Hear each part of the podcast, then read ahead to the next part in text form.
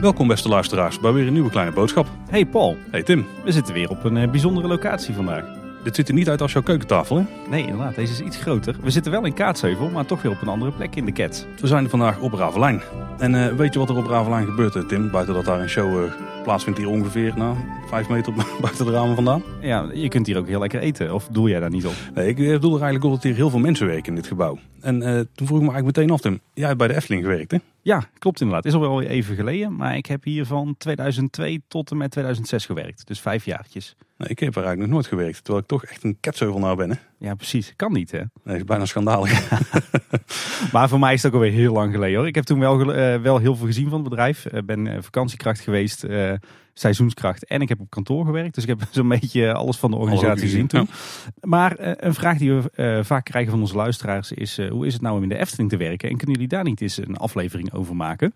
Dus wij hebben de stoute schoenen aangetrokken. En nou ja, met effect, want we zijn inmiddels bij de Efteling te gast... om vandaag eens te gaan kijken naar hoe het is om bij de Efteling te werken. Ja, want ik denk wat veel mensen bij de Efteling zichzelf voorstellen is echt het park, hè? echt die plaats. Maar als je door de Efteling loopt en die ervaring die erop doet, dan wordt die toch uiteindelijk gewoon gemaakt door mensen. Letterlijk en figuurlijk. Want letterlijk hebben we natuurlijk de, de, de vakmannen die overal aan werken.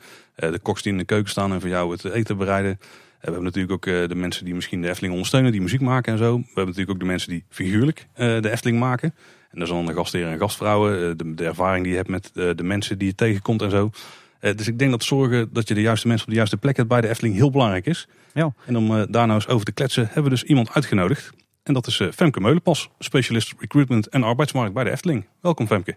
Ja, leuk om hier eh, te zijn en eh, te kunnen vertellen over het eh, werken bij de Efteling. Ja, we gaan het daar heel uitgebreid over hebben, maar we hebben nog een gast. Dat is namelijk iemand die in het park staat bij de Efteling. Rick Sleenhoff, gastheer attracties. Rick, ook welkom een kleine boodschap. Goedemorgen, dankjewel. Ja, want je, zou kunnen zeggen, eh, we hebben het park Efteling, we hebben ook het product Efteling, maar we gaan het vandaag echt hebben over het bedrijf Efteling en de Efteling als werkgever. Nou, zullen we daar maar meteen mee aftrappen, Paul? Ja, lijkt me goed. Femke, zou jij eens eh, wat kunnen vertellen over de Efteling als eh, werkgever? Ja, natuurlijk kan ik daar wat, wat over vertellen. Het is ook heel leuk om daarover over te kunnen vertellen, omdat eh, iedereen kent de Efteling eh, als park. En ik eh, ben zelf werkzaam eh, op HR. Eh, dus wij zijn de hele dag bezig van, maar wie zijn we nu als werkgever? Want we zijn natuurlijk een fantastisch park, maar ook een eh, hele unieke werkgever. En eh, ja, dat wordt niet altijd gezien. Mensen denken altijd, ik kan er naartoe gaan om een eh, hele leuke dag of eh, eh, te beleven of te blijven slapen of lekker te eten of een attractie gaan. En vergeten soms, hé, hey, maar ik kan, ik kan er ook gaan werken. Daarom is het ook zo leuk om daar wat over te vertellen. Dat er inderdaad een heel bedrijf achter zit. En dat we een eh, organisatie zijn eh, van eh, ruim 3000 medewerkers. Zo, dat Flink, is eh, ja. flink, ja. Hoeveel was dan jouw tijd, Tim? Ja, volgens mij zat het toen eh, rond 2000. Dus is eh, fors gegroeid sindsdien. Nou, eh, jij zegt 3000 medewerkers, Femke. Zijn dat allemaal fulltimers? Of, Het is heel eigenlijk divers gezelschap. Met zowel fulltimers als parttimers. En natuurlijk een hele grote groep scholieren en studenten die ook aan ons verbonden zijn. Het zijn er zelfs denk ik iets meer dan 3000. In het hoogseizoen zijn het er denk ik rond de 3300. Eh, en we groeien eigenlijk elk jaar met, eh, met een aantal honderd eh, mensen door en meer bezoekers en nieuwe attracties, nieuwe horecapunten. Ehm, maar als je kijkt naar de mensen die bij ons werken, is het inderdaad zowel fulltimers, parttimers, maar wel ook echt veel eh, parttimers, meer als de fulltimers die bij ons werkzaam zijn. ja, jij zegt 3300 man personeel. Dan denk ik dat de Efteling ook wel een van de grootste werkgevers hier in de regio is, toch? Ja, we zijn eh, een van de grotere werkgevers in de regio en daar zijn we natuurlijk ook ontzettend trots op. En eh vinden het fijn om eh, mensen ook bij ons te kunnen laten werken.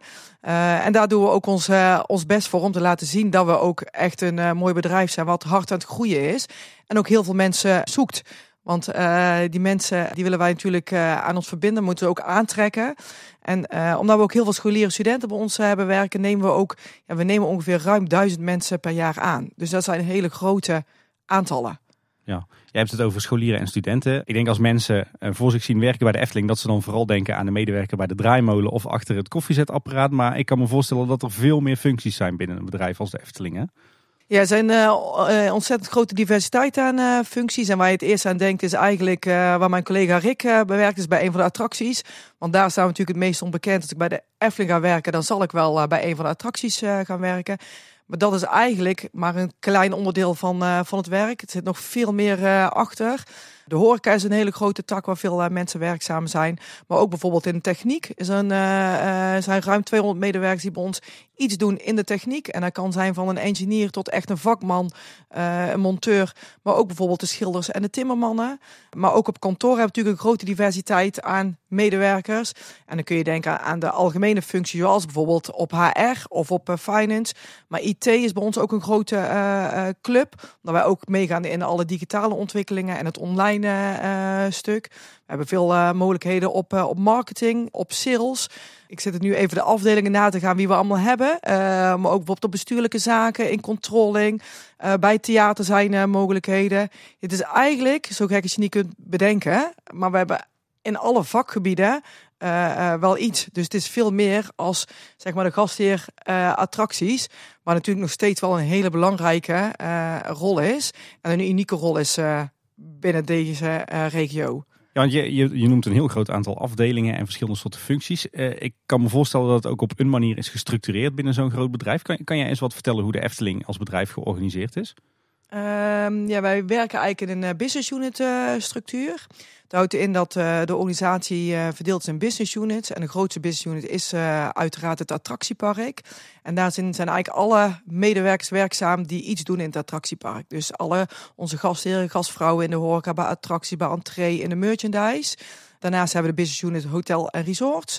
Waar alle medewerkers werkzaam die zijn die of bij het hotel, bij Bosrijk of bij Loonse Land werken.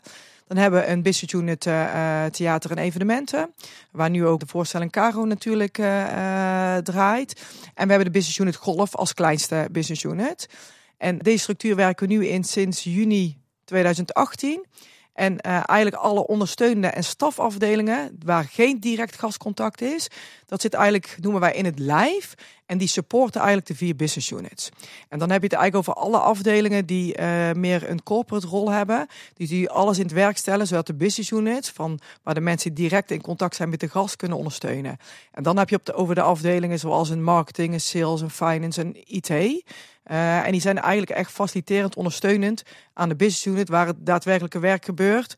Het verwonderen van die, uh, van die gast. Dat zit daar denk ik ook bij. Dat is het. HR zit ook zeker in de, in de stafafdeling. oh.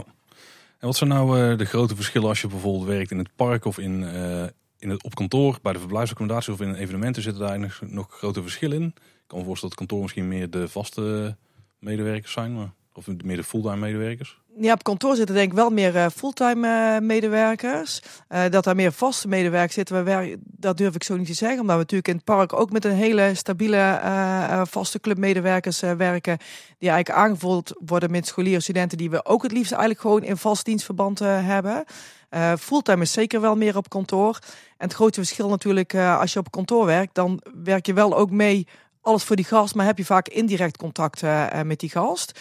Uh, en heb je bijvoorbeeld ook andere werktijden. De werktijden in het park zijn natuurlijk altijd uh, inherent aan de openingstijden uh, van het park en hotels en resorts. En op kantoor hebben wij toch meer de reguliere kantoortijden. En werken wij in weekenden of avonden waar nodig, maar is dat niet standaard of structureel. Dus het grootste verschil is eigenlijk, alles in het park heb je direct contact met de gast. En alles wat we op kantoor doen is faciliterend en indirect contact met die gast. Maar daarover gesproken, ik weet nog wel uit mijn tijd dat het ook wel eens voorkwam dat kantoorpersoneel uh, in het park werd ingezet. Of omdat het heel druk was, of omdat ze dat zelf wilden. Ja, ik denk als je hier bij de Efteling uh, komt werken, dan zit er iets uh, uh, bij de mensen het gevoel van hey, we moeten het uiteindelijk altijd met z'n allen doen. En iedereen heeft zijn eigen rol en doet die niet zo goed mogelijk. Maar als er ergens brand is, of als er ergens, ja, brand is misschien een verkeerde uitdrukking, maar als er ergens nood aan de man is, dat iedereen opstaat en ook mee gaat helpen. Dus dat was toen zo, maar dat is nog steeds eigenlijk zo. Alles uiteindelijk voor die gast. Dus als het tekort is aan personeel in het park, dan zullen we ook van kantoren of de stagiaires daar ook zeker in bij uh, gaan springen. We hopen natuurlijk eigenlijk dat iedereen zo goed mogelijk zijn eigen rol kan doen. Want dat is ook waarvoor die hier komt werken. Maar waar het nodig is, ja, dan help je elkaar. En er zit daar die samenwerking en die verbindenis is natuurlijk enorm, enorm belangrijk. En de job rotation kan daarbij helpen om ook meer te snappen van wat die ander doet in het park of op kantoor. Uh, wordt ook altijd gestimuleerd om te jobrotaten en ook voor nieuwe medewerkers om ook eerst ook in het park te gaan werken. Om ook te voelen en te ervaren hoe het is om uh, in direct contact te staan uh, met die gast. dus er zit zeker nog wel een overlap in tussen werk op kantoor en in het park. Maar ik denk wel hoe groter de organisatie wordt, hoe, hoe, moeilijker dat wordt om te realiseren. Ja, ja, want ik weet nog wel destijds dat vrijwel iedereen die op kantoor werkte, dat hij ooit begonnen was in het park. Uh, achter een attractie of in de horeca. Maar ik kan me voorstellen dat tegenwoordig ook wel veel mensen op kantoor werken die rechtstreeks vanuit een ander bedrijf of vanuit een opleiding komen. Ja, dat klopt wel. Want ik denk wel, want ik werk er nu zelf uh, drie jaar, dat dat wel aan het veranderen is. En natuurlijk willen we ook heel graag uh, juist stimuleren ook die doorgroei. Omdat we ook heel veel scholieren studenten hebben die een bepaalde studierichting doen. Die ook heel interessant kan zijn voor een uh, job op kantoor. Dus vacatures gaan ook altijd eerst intern uit. Maar je ziet wel ook een hele grote aantrekkingskracht op bepaalde vacatures vanuit kantoor van, van buitenaf. Er is zeker ook wel een interne doorgroei, maar zeker ook veel functies worden wel direct door externe mensen ingevuld. En uh, jij bent verantwoordelijk voor recruitment. Uh, dus als hier nieuwe mensen nodig zijn, dan uh, ben jij of een van jouw collega's daar vaak bij betrokken, denk ik.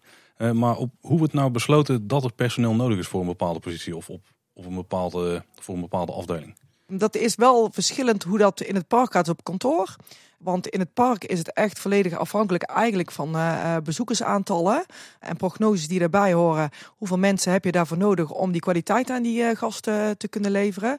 Dus dat kan ook veranderen gedurende het jaar. En daar doe je in de forecast zoveel mogelijk goed je best om dat te voorspellen. Wanneer de drukke periodes zijn en hoe dat is. Dus wanneer je welke mensen waar nodig hebt. Uh, dus dat is wel echt hoeveel mensen er in het park werken. Als wij groeien als Efteling, dan groeit dat automatisch uh, uh, mee. Op kantoor werkt dat wel veel meer volgens een formatie, zeg maar, binnen een team. Wat één keer per jaar wordt vastgesteld. En is dat minder afhankelijk van bezoekersaantallen. Paul, jij begon net al even over de, de, werving van personeel. Maar ik ben eigenlijk wel benieuwd. Femke, jij werkt op de afdeling HR. Maar, maar wat doet de afdeling HR binnen de Efteling? Nou, de afdeling HR is uh, een afdeling die eigenlijk alles wat direct te maken heeft met de medewerker uh, daar ergens bij betrokken is. En dat is eigenlijk onderverdeeld in een aantal afdelingen. De eerste afdeling, en dat is meteen een beetje de vreemde eend in de bijt, is het planbureau. Een hele belangrijke afdeling, maar die je niet direct zou verwachten bij HR. Die is uh, sinds anderhalf jaar ook bij onze afdeling uh, gekomen. Nou, planbureau werken eigenlijk uh, onze planners. En die zorgen ervoor dat de bezetting op orde is bij de attracties, bij de horecapunten en de merchandise. En daar werken ongeveer, ik denk, tussen de 10 en 15 collega's. Vast, zeg maar. En dan vullen we ook aan bijvoorbeeld met scholieren, studenten in het park die het leuk vinden om ook al een kijk te nemen hoe dat gaat in de planning. Dan hebben we de afdeling support. Sport is eigenlijk de afdeling waar alle medewerkers en ook teamleads met vragen terecht kunnen uh, uh, die ze hebben, die iets te maken heeft met werk of arbeidsvoorwaarden of wat moet ik doen als het dit gebeurt of ik wil graag een, uh, een volgende stap zetten in mijn carrière, waar moet ik beginnen? Eigenlijk de allereerste opvang van alle vragen, die komt daar terecht. En daar vindt ook de administratie uh, plaats op support. Dus je kunt je voorstellen als we uh, ruim 3300 man hebben en elk jaar eigenlijk ook heel veel mensen aannemen, dat er ook veel administratie bij zit in het maken van contracten, het wijzigen van contracten uh, en heel veel administratie daarbij komt kijken. Nou, dat gebeurt eigenlijk allemaal op de support office. En zij zijn ook heel erg bezig met het digitaliseren van personeelsdossiers. Uh, en AVG technisch lopen daar natuurlijk een aantal uh, dingen nu waar we heel erg druk mee bezig zijn om er ook allemaal goed op orde te houden. Dat is eigenlijk de tweede afdeling. Dan het derde stuk is het HR-adviesstuk. En de HR-advies zitten eigenlijk business partners en consultants. Dat is eigenlijk ja, simpel gezegd eigenlijk de tweede lijn. Dus uh, uh, bij de front en de back komt eigenlijk de eerste lijn aan vragen terecht. Maar als vragen iets complexer worden of wat diepgaander of wat meer over een organisatiewijziging gaat, dan komt er eigenlijk bij advies terecht. Want zij gaan echt meedenken met die teamlead of met die medewerker. Hoe kunnen we dat nou aanpakken? En dat betreft vaak ook wel een grotere groep uh, medewerkers waar zij dan mee bezig zijn. Daarnaast vergeet ik nog binnen het supportstuk, behalve eh, de back- en de front office, zoals wij dat noemen, eigenlijk de, de adviseurs. En dan hebben we eigenlijk opgedeeld in een aantal gebieden. We hebben een adviseur die zich bezighoudt met werving en selectie, of eigenlijk zelfs twee adviseurs. Eén adviseur die zich bezighoudt met alle functies die zich voordoen uh, in het park en op kantoor. En één adviseur die zich bezighoudt met alle functies voor scholieren en studenten. Omdat dat zo'n grote groep is. Ja, hoe kunnen we nou voor zorgen dat we dat talent dat op de markt rondloopt aan ons kunnen verbinden en ook daadwerkelijk bij die Efteling gaan solliciteren. Dan hebben we uh, een adviseur loopbaan en ontwikkeling. Omdat loopbaan en ontwikkeling altijd al een belangrijk punt is, maar zeker ook voor de nieuwe generatie steeds belangrijker wordt. Dat mensen zich graag willen blijven ontwikkelen. Hoe kunnen we daar nou zo goed mogelijk op aansluiten. hebben we ook een ontwikkelhuis voor. Uh, waarin allerlei trainingen en opleidingen staan die je kunt kiezen. En zij zijn eigenlijk altijd bezig van hoe kunnen we het aanbod zo goed mogelijk maken dat het eigenlijk voor iedereen interessant is. Dat het interessant is voor uh, uh, de medewerker in het park, maar misschien ook wel voor de controller. Dus een hele grote groep aan trainingen. En er zit een onderscheid in echt maar functie gerelateerd. En functiegerelateerd heb je het echt over trainingen, opleidingen die ook voor de wet moeten. Bijvoorbeeld in de beveiliging of bij de attracties. Daar zal uh, Rick mogelijk straks ook nog wat over kunnen vertellen welke verplichte trainingen zijn. En we proberen juist ook een aanbod te maken van functiegerelateerde trainingen die verplicht zijn, maar ook op persoonlijke ontwikkeling. Dus waar je zelf zeg maar uh, gaat ontwikkelen en uh, groeien. Daarnaast hebben we binnen die eh, club ook een verzuimcoördinator. Om alles wat betreft uh, ziekte, dat zo goed mogelijk in goede banen te leiden. Want ziek zijn is natuurlijk nooit leuk. Maar wil niet zeggen dat als je ziek bent dat je eigenlijk helemaal niet kunt werken of niet wil werken. Maar wel werken naar mogelijkheid. Mm -hmm. Dat is eigenlijk allemaal binnen de support talk. En dan hebben we een tak waar ik zelf in werkzaam ben. Dat is eigenlijk de tak haar innovatie. En wij zijn eigenlijk bezig uh, met alles gericht op de toekomst. Omdat we als bedrijf heel erg hard groeien. Dus ook als organisatie heel erg hard groeien. Wat jij straks al zei, toen jij uh, er werkte 2000 man, nu ruim 3000. En ik denk over 10 jaar wel ruim 4000. Wat moeten wij nu doen om ons daarop voor te bereiden? Dat we ook in de toekomst dat talent kunnen aantrekken. Wat verwachten die mensen van ons? Wat willen ze van ons? Hoe ziet eigenlijk ja, de wereld eruit in 2030? En hoe kunnen wij daar nu al als bedrijf op anticiperen om daar naartoe uh, te werken. Want het heeft invloed op uh, hoe je bent georganiseerd, bijvoorbeeld op je personeelsplanning. Hoe zorg je ervoor dat we ook nog over drie jaar uh, genoeg mensen kunnen aan ons kunnen verbinden en die het dan ook heel erg leuk bij ons hebben. maar ook puur op het aantrekken. Want de markt vraagt hele andere dingen van de werkgever als misschien tien jaar geleden. En is ook gewend op een hele andere manier te solliciteren. Waar je eerst altijd standen met een cv en brief uh, is misschien helemaal niet meer zo standaard. Dan moeten we overstappen bijvoorbeeld naar videosollicitatie of via WhatsApp solliciteren. Om daar in ieder geval ook tijd en ruimte voor te creëren, hebben we dus ook een afdeling uh, die zich specifiek bezighoudt met de toekomst. Om te kijken, oké, wat moeten we doen om daarop voorbereid te zijn. Dat is wel mooi trouwens, want wij hebben het ook veel over 2030. Maar dat is dan vooral vanwege bestemmingsplannen en ontwikkelingen die hier uh, fysiek gaan gebeuren. Maar je staat er niet direct bij stil dat er natuurlijk ook heel veel mensen bij komen kijken. En vooral dat er ook mensen zijn die straks wel al die nieuwe ontwikkelingen moeten gaan staan als die gaan gebeuren. Ja, Jan, ik ben wel benieuwd. Uh, we zitten volgens mij nu weer een beetje in een tijd dat er weer wat krapte op de arbeidsmarkt uh, ontstaat, omdat het goed gaat met de economie. Uh, het volgens mij is best wel een uitdaging om goed personeel te vinden. Hoe pakken jullie die, die werving aan? Het is zeker wel een, uh, een uitdaging om goed personeel uh, te vinden. Ook al omdat uh, sommige mensen simpelweg ook niet direct bedenken van ik kan bij de Efteling werken. En ik kan me voorstellen als je altijd al een warm hart aan de Efteling toedeelt dat je denkt, hé hey, daar wil ik werken. Er is ook een hele grote groep die er niet direct bij stilstaat. En jij zegt nu een beetje tijd van krapte, maar die tijd van een beetje krapte is eigenlijk al wel ruim vijf jaar aan de gang. En hij wordt eigenlijk steeds krapper. We zijn nog steeds wel een werkgever die heel aantrekkelijk is. Maar omdat, de grote, omdat de, we zoveel mensen zoeken, is voor ons ook wel een uitdaging van hoe gaan we dat nou aanpakken. Dat we nog steeds genoeg sollicitanten krijgen die ook daadwerkelijk dat Efteling uh, DNA hebben. En het ook heel erg leuk vinden om bij, uh, uh, bij ons te werken. Nou, hoe pakken wij dat aan? Is, ehm, we zijn nu een half jaar geleden gestart met eigenlijk een campagne, Werk mee aan de verwondering. en die campagne er is erop gericht om eigenlijk simpelweg te laten zien hoe leuk het is om bij de Efteling te werken en dat er voor ieder wat wils is. Uh, omdat we er wel, uh, we vinden het niet erg dat we bekend staan als een park waar je bij ons bij uh, attractie kunt staan, maar we zijn zoveel meer als dat. en dat willen we heel erg graag aan de mensen laten zien. Dat je ook bij ons in de horeca enorm veel mogelijkheden hebt en ook heel erg divers. Uh, omdat we heel veel verschillende keukens hebben, heel veel verschillende horecagelegenheden, is er eigenlijk voor ieder wat wils. Maar we willen ook heel erg laten zien dat we ook heel veel mogelijkheden hebben in die techniek. Die campagne is er heel erg op gericht om te laten zien hoe leuk het is, maar ook vooral om ons überhaupt te laten zien. Omdat we zijn heel erg uh, bekend als Efteling, maar nog steeds helaas niet zo bekend als werkgever. En daarom is het wel ook heel erg leuk om dit te doen, om te laten zien, hey, we zijn veel meer als een fantastisch attractiepark. Er zit een hele bedrijf, een professionele organisatie achter, die eigenlijk ook 24-7 doordraait. Ja, want uh, dat is ook die campagne met die video's hè, die nu op YouTube verschijnen en uh, dat soort plekken. Ja, dat is inderdaad die campagne, ja.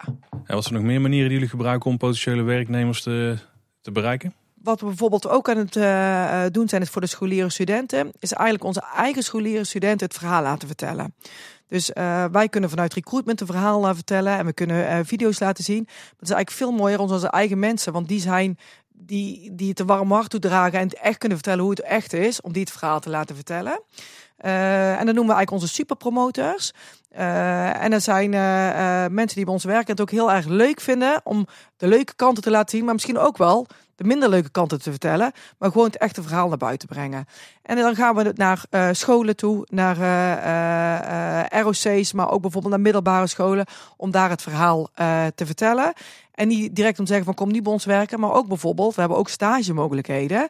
Dan kun je eigenlijk ook al met je studie op een hele makkelijke en leuke manier kennis maken met de Efteling. Dus dat doen we heel erg voor die scholieren en studenten. Um, en we gebruiken wel om het te laten zien, is toch nog wel heel veel gewoon de social media. Omdat we merken dat daar de doelgroep ook zit. we geloven niet zozeer in jobboards om daaronder onze vacatures neer te zetten. We geloven veel meer in om mensen te bereiken die iets zien van de Efteling en prikkelen van hey, dat lijkt me interessant. Die Efteling ga ik als volger werkgever. En als daar iets voorbij komt wat interessant is, ga ik daadwerkelijk solliciteren. Als koud op een jobboard te gaan staan. Dus op jobboard staan we eigenlijk ook nooit. Daar zie je onze vacatures ook niet, uh, niet vinden. Maar met name wat we eigenlijk veel liever hebben als iemand die denkt: hey, de Efteling is een werkgever die bij mij past. Uh, en dan vervolgens als een vacature zien, omdat ze ons volgen als organisatie, dan gaan solliciteren. Ja, ja, dus jullie zijn echt op zoek naar mensen die toch al wat hebben met de Efteling als product en als park. In plaats van meer mogelijke werkgevers in algemene zin.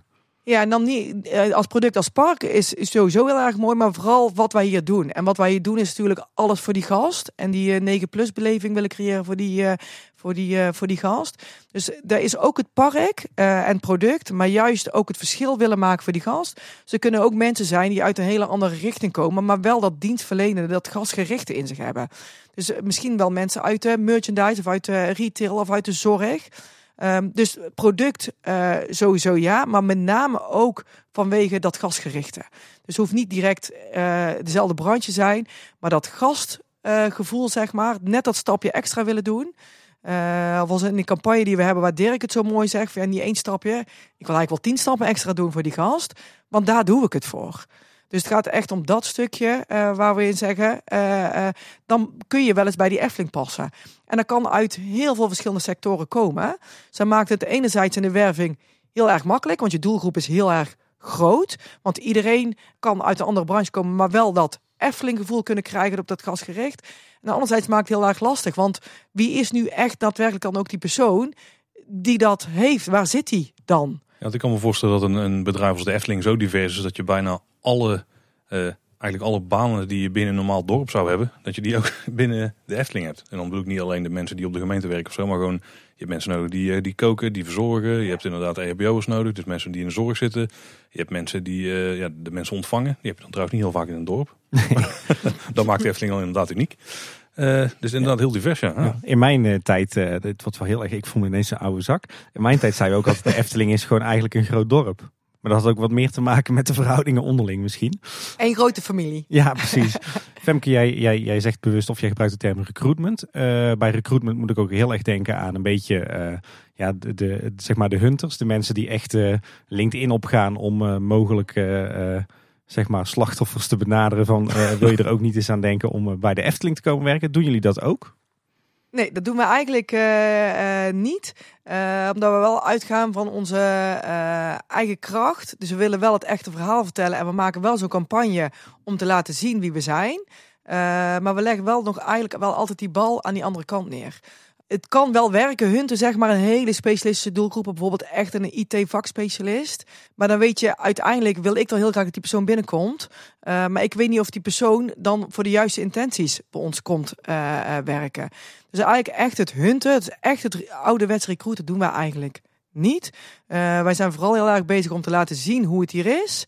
en daarmee mensen te bereiken. in plaats van heel erg te pushen en mensen actief te benaderen. Uh, nou, dat pad zijn we niet opgegaan. Ik verwacht niet dat we dat pad opgaan. Waar we wel steeds meer naartoe gaan, is inderdaad zo'n voorbeeld als superpromoters. Onze eigen mensen het verhaal laten vertellen. Omdat het veel krachtiger. En dan krijg je ook het eerlijke verhaal. En ook uh, alle dingen als waar jij zegt, bijvoorbeeld het grote dorp. Dan krijg je ook veel meer de cultuur mee. En hoe is het hier nu, als iemand het zegt, zoals hij het daadwerkelijk op de werkvloer uh, vertelt. Um, dus dat is wel een pad waar we op gaan. Steeds meer onze eigen mensen veel mogelijk daarvoor uh, inzetten. Daarom ook voor die campagne Werk met de Verwondering hebben we ook alleen maar eigen mensen ingezet. En hebben ze ook niet gebriefd van we gaan dit zeggen of we gaan zus zeggen. Nee, jij gaat gewoon vertellen hoe je het vindt. Wat, je, vind jij leuk om te vertellen. Uh, en dan zie je ook heel erg dat dan het heel erg echt is. En dat is ook een van onze kernwaarden, dat echte, dat authentieke. Uh, we willen niet dat je hier een show op komt voeren. We willen het vanuit je eigen ik. Dus je mag zijn wie je bent. Ja. En hoe jij die gast, tuurlijk alles voor die gast, maar wel op jouw manier, wat bij jou past. Maar door voor die strategie te kiezen, vis je dus eigenlijk wel vooral in de vijver van mensen die de Efteling toch al wel een beetje volgen. Die de Efteling website in de gaten houden, die Efteling op social media volgen. Uh... Ja, enerzijds uh, een stukje wel, maar we zijn juist ook uh, social media. Wat we doen is juist die doelgroep ook bereiken die ons nog niet volgt omdat je natuurlijk daar hele mooie uh, marketing tools uh, voor hebt. Om juist wel die doelgroep te bereiken die ons nog niet volgen. Want het is heel erg fijn met de doelgroep die al ons een warm hart toedragen. Want we hopen ook dat hij een keer uh, kan solliciteren. maar juist inderdaad die doelgroep die ons nog niet kent. Die niet idee heeft daar kan ik ook werken. Of ik kwam altijd bij de Efteling. En juist die willen we wel heel erg bereiken. maar dat doen we dus door, eigenlijk, door slimme marketing tools. De films aan de juiste doelgroep te laten zien. En dat kan heel erg goed met social media, omdat uh, bijna iedereen wel iets doet op social media. En we proberen natuurlijk ook nog wel eens bij live events uh, aanwezig te zijn, om daar uh, het verhaal te vertellen. Vorig jaar bijvoorbeeld bij Fairy Tale hier geweest. Willen we dit jaar weer naartoe gaan. Want wat we doen, we hebben wel, onze doelgroep is heel erg breed, maar wel het liefst binnen een straal van 50 kilometer. Omdat we zitten nu eenmaal in Kaatsheuvel, we gaan ook niet naar, naar de Randstad. En we vinden die reistijd, willen we eigenlijk wel maximaal op drie kwartier houden.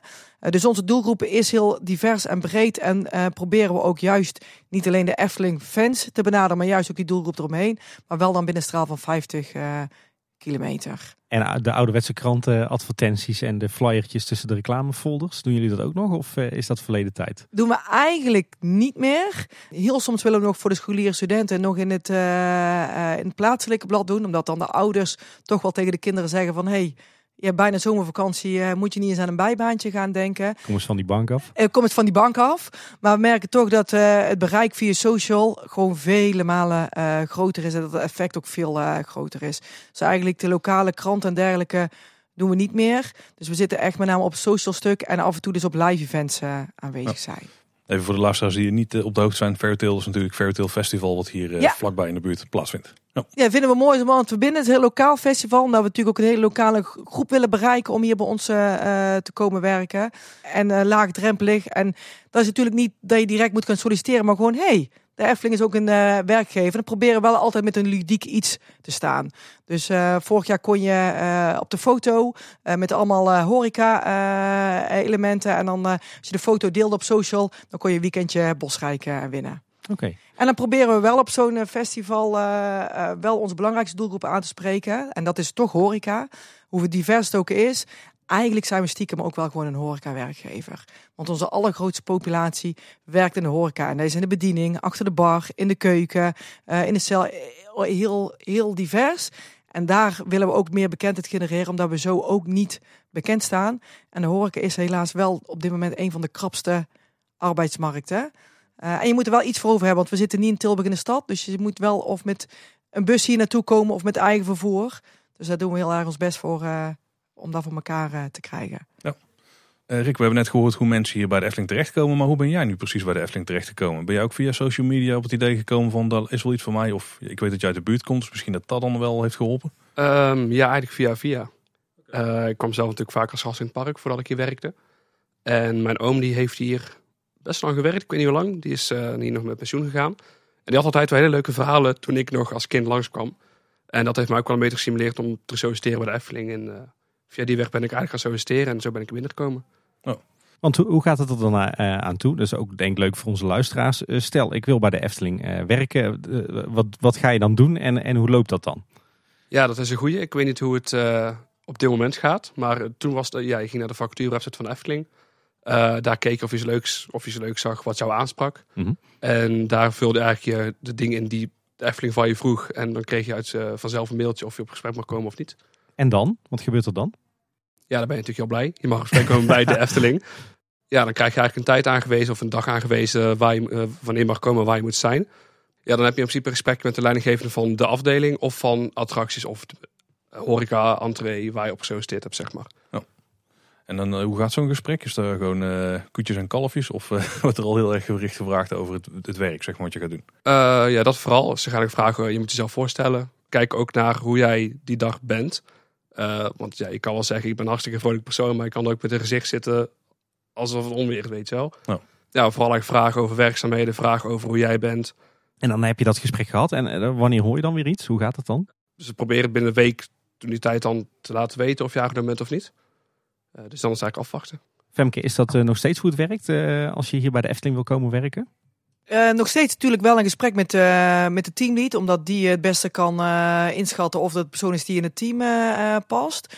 Maar als je op gesprek bent geweest, hebben we het proces wel echt proberen te versnellen. Omdat je ziet in deze markt, waar mensen zoveel keuzes hebben, als je dan toch weer een week laat wachten, dan kan het ook zijn dat ze helaas voor een andere werkgever hebben gekozen.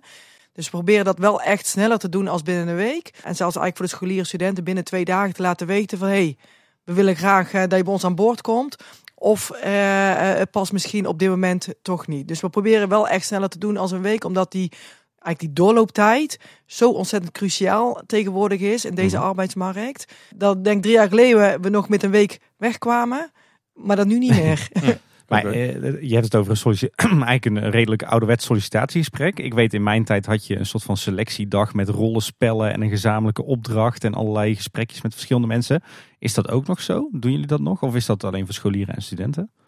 Mm, Dat is echt afhankelijk eh, van welke afdeling het is en hoeveel eh, vacatures er op dat moment eh, eh, zijn.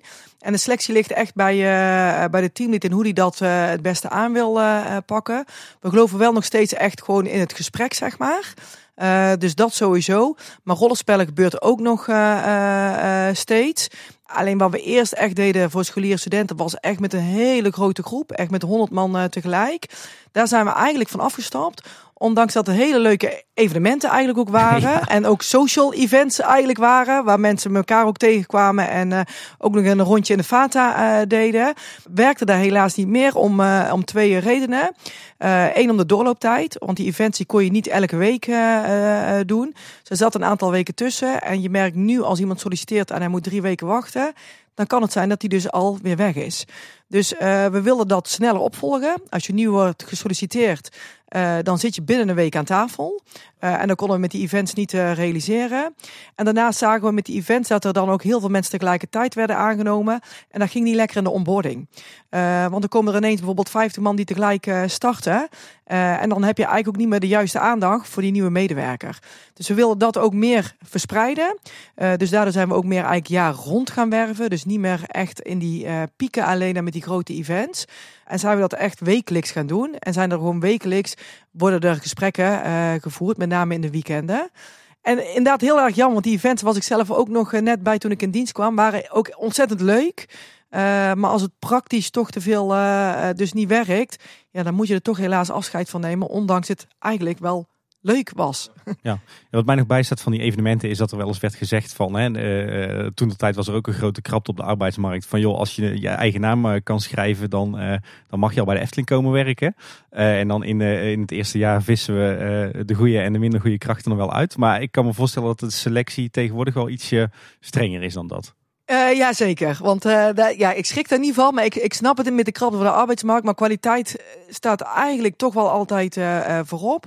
Ze willen ook eigenlijk zorgen dat we genoeg aanwas hebben. Dat we eigenlijk ook wel altijd de keuze hebben.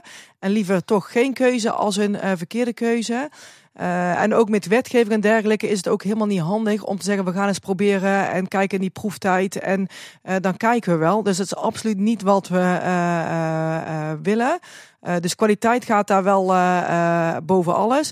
Maar het- is wel nog steeds zo, wat ik aan het begin zei, je hoeft niet per se de juiste opleiding te hebben gedaan of de juiste werkervaring. Het kan ook gewoon echt liggen, als jij het type bent wat die past, kunnen wij ook samen met jou gaan ontwikkelen.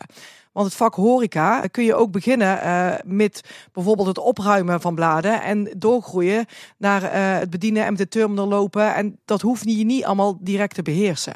Dus het vak kunnen wij jou ook hier leren. Dus geen kwaliteit denk op personen of geen uh, concessies op kwaliteit in persoon, maar wel op vakinhoud. Uh, zijn we steeds meer van bewust. Hey, maar we hebben zo'n grote populatie van mensen die het vak al beheersen. Wij kunnen mensen hier ook het vak leren. Dus als we ons nou meer concentreren op de juiste persoon binnenhalen, met de juiste intenties en die ervoor wil gaan en ook dat stapje extra wil zetten, dan dat vak, dat kunnen wij jou hier leren. En natuurlijk geldt dat niet voor een controller die wij hier zoeken. Zal echt wel een, uh, een controller uh, MBA-opleiding moeten hebben gedaan. Dus het geldt ook niet voor alle beroepsgroepen. Maar voor een groot gedeelte van de populatie kan het wel. Ja. En jij hebt het over, we maken er een echte Eftelinger van. waar moet een typische Eftelinger wat jullie betreft dan aan voldoen? Ja, een typische Efteling vinden altijd uh, lastig, want we willen juist ook geen eenheidsworst, zeg maar. Want iedereen is uniek en iedereen mag ook zichzelf zijn vind dat toch altijd wel een beetje lastig. Maar er zit uh, hier toch, denk wij, iedereen iets in zijn DNA. Heel erg dat gericht op die ander. En het die ander naar de zin willen maken. En daar ook echt het plezier uh, uithalen. dus wel dat stuk, stukje gasgericht en dat verwonderen. Wat je hier natuurlijk in zo'n unieke omgeving kunt doen. Waar je eigenlijk ook niet zo makkelijk ergens anders vindt. Als je in die omgeving daar een stukje aan bij wil dragen om die, die gast enorm naar de zin te maken en een fantastische dag.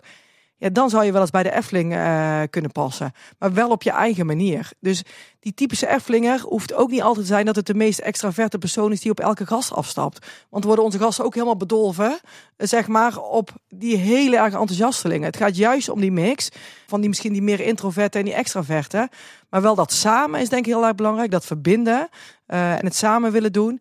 Uh, het ook mooi vinden dat we vanuit een stichtingsgedachte werken. Dat we het eigenlijk ook met z'n allen doen om, die, om dat park weer door te geven aan de volgende generatie. En dat klinkt misschien een beetje uh, zweverig. Maar ik denk dat toch de meeste mensen die hier werken, daar wel ook dat ook echt een warm hart toedragen. Oké, ja, we hebben natuurlijk nu ook de luxe dat we hier uh, Rick hebben zitten. Van uh, echt uh, een man van de werkvloer. Want Rick, jij, jij weet inmiddels een paar jaar bij de Efteling. Je staat bij Symbolica momenteel. Maar ik, ik ben ook wel benieuwd. jij, jij werkt natuurlijk met veel Eftelingers. wat is wat jou betreft nou een typische Eftelinger? Oeh, dat is best een goede vraag eigenlijk. ja, typische Eftelinger. Ik denk toch wel een beetje het kunnen en durven betoveren eigenlijk. Die moet je even uitleggen. Het uh, klinkt makkelijker gezegd dan gedaan. Dat heb ik bij mezelf ook ontdekt. Maar ik merk dat je gasten op hele leuke en kleine manieren kan betoveren. En dat is niet heel makkelijk om te doen. Het is niet heel makkelijk om op een gast af te stappen en een betoveractie uit te voeren, zeg maar. Ik ben zelf altijd heel verlegen neergelegd geweest. Dus toen ik het hoorde van, hey, durf te betoveren, oh, makkelijk dacht ik. Maar in de praktijk is het toch wat lastiger dan je denkt, uh, als je wat verlegen bent natuurlijk. Heb je er misschien wel praktische voorbeelden van? Want dan uh, ben ik heel benieuwd. Het kan een beetje variëren. Het kan zijn wat ik voor het van de week van meegemaakt had bij de gasten met een beperking bij Symbolica. Hadden wij twee gasten die wilden heel graag met hun dochter eten bij het Polles Keuken. Maar ze kon niet lang wachten. Omdat het kindje uh, autisme had en nog iets anders. En daar baalden ze best wel van. Want er was niet heel veel open. Het was een rustige dag. Maar ze wilden heel graag pannenkoeken eten. Nou, dan loop je naar Polles Keuken toe. En dan regel je met je collega van... Is het goed als ik die mensen meeneem dat ze langs de rij kunnen? Uh, om die mensen ja, blij te maken. Om, om, om te betoveren. Nou, dat was goed. En dat zeg je dan tegen die mensen van luister, jullie mogen met me meekomen. We gaan voor jullie regelen dat jullie lekker rustig kunnen eten bij Polles Keuken. Nou, dat vonden ze geweldig. Dan, je merkt gewoon dat hun dag al dan al goed gemaakt is. Nou, nou dat is zeker mooie dingen, ja. Ja. We hadden het net over wat je moest doen uh, als je hier wilt komen werken. Is dat ook hetzelfde als je hier een stage wil komen doen of wilt komen afstuderen? Ja, we hebben uh, veel mogelijkheden voor stagiairs, uh, voor stagiairs wel. Voor afstudeerders is die mogelijkheid wat kleiner, omdat afstuderen ook vaak met een onderzoek komt kijken. Uh, en als we een onderzoek doen, willen we het goed doen en we willen gasten ook niet overvragen, zeg maar. Dus afstuderen zijn er eigenlijk maar tussen de 5 en 10 per jaar. Maar stagiaires zijn er wel uh, eigenlijk mogelijkheden voor wel honderden, zeg maar. En we uh, publiceren eigenlijk al onze stagevacatures, want we benaderen eigenlijk hetzelfde als een vacature, op onze uh, website bij de vacatures. En dan gaat het eigenlijk hetzelfde in, uh, in werking. Dus je hebt altijd een gesprek met de afdeling, met de collega's van de afdeling, met de teamlead, over de inhoud van de stage en wat je kunt leren. En stagemogelijkheden zijn zowel in parks op kantoor kantoor zijn er ook veel uh, mogelijkheden. We zijn heel erg gewend om te werken met, uh, met stagiaires. En in het park zijn er ook mogelijkheden. En dan zijn we wel nog bezig om dat nog veel meer te gaan gebruiken, zeg maar. Gebruiken van misbruiken van een stagiair. Maar we zien daar, daar laten we nog wel kansen liggen. Omdat we op kantoor, op elke afdeling is iedereen eigenlijk gewend om aan elke afdeling een stagiair te hebben verbonden. Dat is nu eenmaal zo en dat werkt gewoon heel erg prettig voor beide kanten. En in de operatie merk je dat het nog niet zo overal gewoon goed is. Dus bij de ene afdeling is het heel erg standaard, bij de andere afdeling is het minder standaard. En dan heeft dan toch vaak te maken met een minder positieve ervaring, dat het niet zo goed is bevallen met stagiair en dan, oh ja, maar het kost ook veel tijd en dadelijk uh, lukt het niet en uh, dan gebeurt het niet.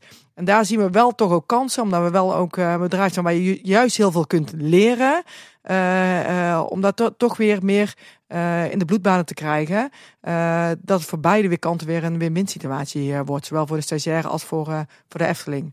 Ik ben ook wel benieuwd naar een stukje waar je het net over had. Het ging over onboarding. Dus dat is de, de, eigenlijk de eerste stappen die je zet binnen de organisatie hier. Hoe gaat dat eraan toe? Zijn er training of zo die je moet volgen? Of hoe, hoe word je omgetoverd tot, tot iemand die kan starten hier?